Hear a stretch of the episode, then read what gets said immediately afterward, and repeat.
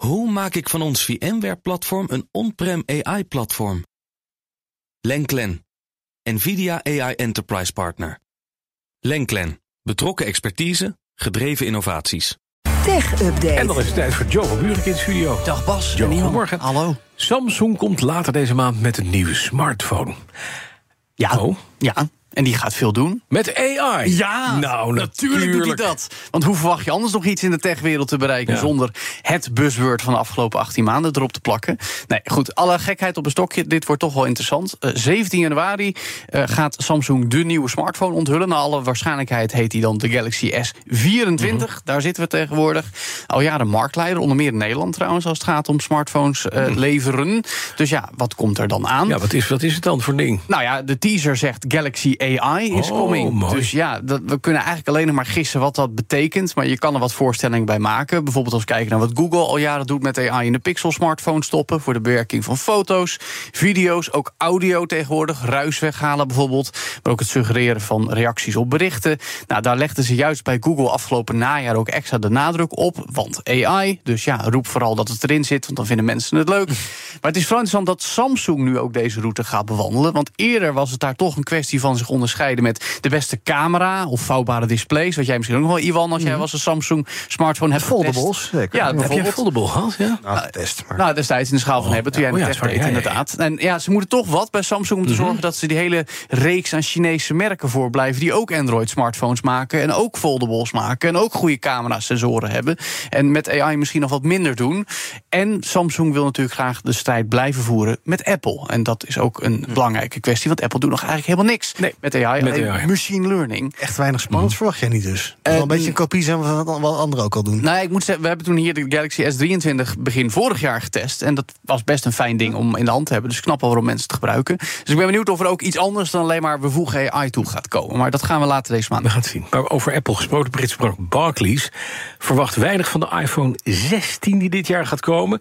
En daarmee dus ook de hele waardering van de techreus komt onder druk. Ik vind het wel... Sterker nog, ze hebben gewoon een verkoopadvies gegeven. Nou, precies. En om het heel even bij die telefoon te houden... ik vind het nog een beetje prematuur... want die iPhone 16 is nog zeker 9 maanden ver weg. We hebben pas net de 15 een paar maanden. Maar ja, die 15 verkoopt niet zo hard. En dus zijn de analisten bij Barclays ook pessimistisch over de opvolger. Ze zien niet wat voor functies of upgrades er voor de iPhone 16 moeten gaan komen... die hem aantrekkelijker maken. Nou, nogmaals, het is vroeg. We hebben alleen nog maar zeer vroege geruchtenmolengeluiden... over wat ze gaan doen, maar nog helemaal niks wat lijkt op concrete informatie... Anderzijds ook de verkoop van Macs en iPads gaat weer afnemen, denkt Barclays. In de eerste categorie heeft Apple notabene afgelopen najaar nog wat nieuws onthuld. Een nieuwe Mac zonder meer.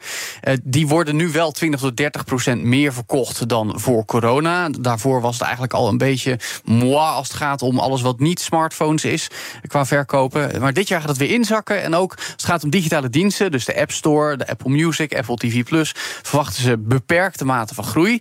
Nou, dat is vooral misschien vervelend voor de Apple-adepten... die daar een beetje sommig worden, maar juist ook inderdaad voor beleggers.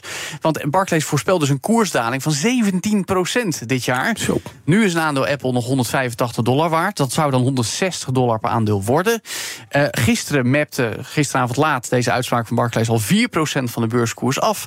Maar er moet wel bijgezegd dat de afgelopen 12 maanden... er een groei van 48% aan beurswaarde was. Maar goed, alle techbedrijven zullen dit jaar wat zwaarder krijgen. De economie is natuurlijk onzeker, maar Apple... lijkt dus in ieder geval niet genoeg interessants in het vooruitzicht te hebben gesteld. Los van de Apple Vision Pro, maar dat gaat ook helemaal geen verkooptoppen worden. Alleen iets doen wat we eigenlijk nog niet Apple hebben zien doen, namelijk mixed reality. Kijk, nog even naar X, want Elon Musk heeft daar zowaar een belofte waargemaakt...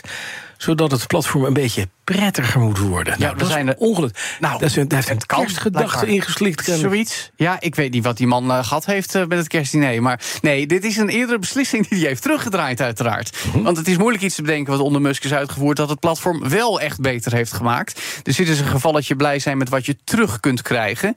Dat gaat om headlines die bij artikelen die gedeeld worden... getoond worden. Die worden nu sinds een tijdje alleen maar getoond als voorbeeldafbeelding... met heel klein dan de naam naam van de site. Want Musk liet vorig jaar de headline die daarbij stond verwijderen. Naar eigen zeggen vond hij dat niet mooi. Wat hij eigenlijk bedoelde te zeggen was: ik wil mensen ontmoedigen om ergens op te klikken, waardoor ze wegnavigeren van X. Dus daarom zag je alleen nog maar dat plaatje en die naam van de site. Nou, uiteraard was er backlash. Mensen vonden die koppen toch wel heel belangrijk om ook te kunnen koppen snellen op X. Dus afgelopen november, moet gezegd, beloofde Musk al dat die koppen zouden terugkeren. En ja. Nu wordt die functionaliteit precies uitgerold. Mooi. Dus ja, nog niet voor iedereen zichtbaar. En dan in de webversie wel. En de Android-app nog het oude systeem. En de Apple of de iOS-app dan ook weer nog niet. Maar goed, langzaam maar zeker moet iedereen het weer terugkrijgen.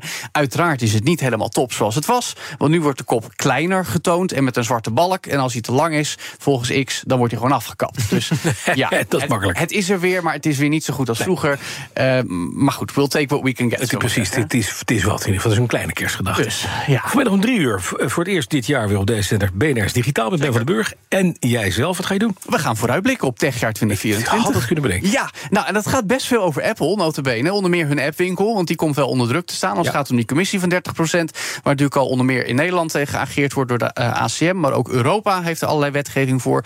Maar ook andere platforms, als het gaat om streaming, entertainment, social media. Nou, er gebeurt een hoop op alle platforms in de digitale wereld. En, ja, we zeiden het al, Apple Vision Pro, spatial computing, mixed reality. Nou, gaat dat dan dit jaar worden? Dat we eigenlijk al 10 jaar lang zeggen, die virtuele werelden met die slimme brillen, dat blijft een beetje niche. Gaat Apple daar dan echt iets bijzonders van maken dit jaar? Ja, jij zit natuurlijk al reikhalzend uit te kijken. Maar dat is Meta.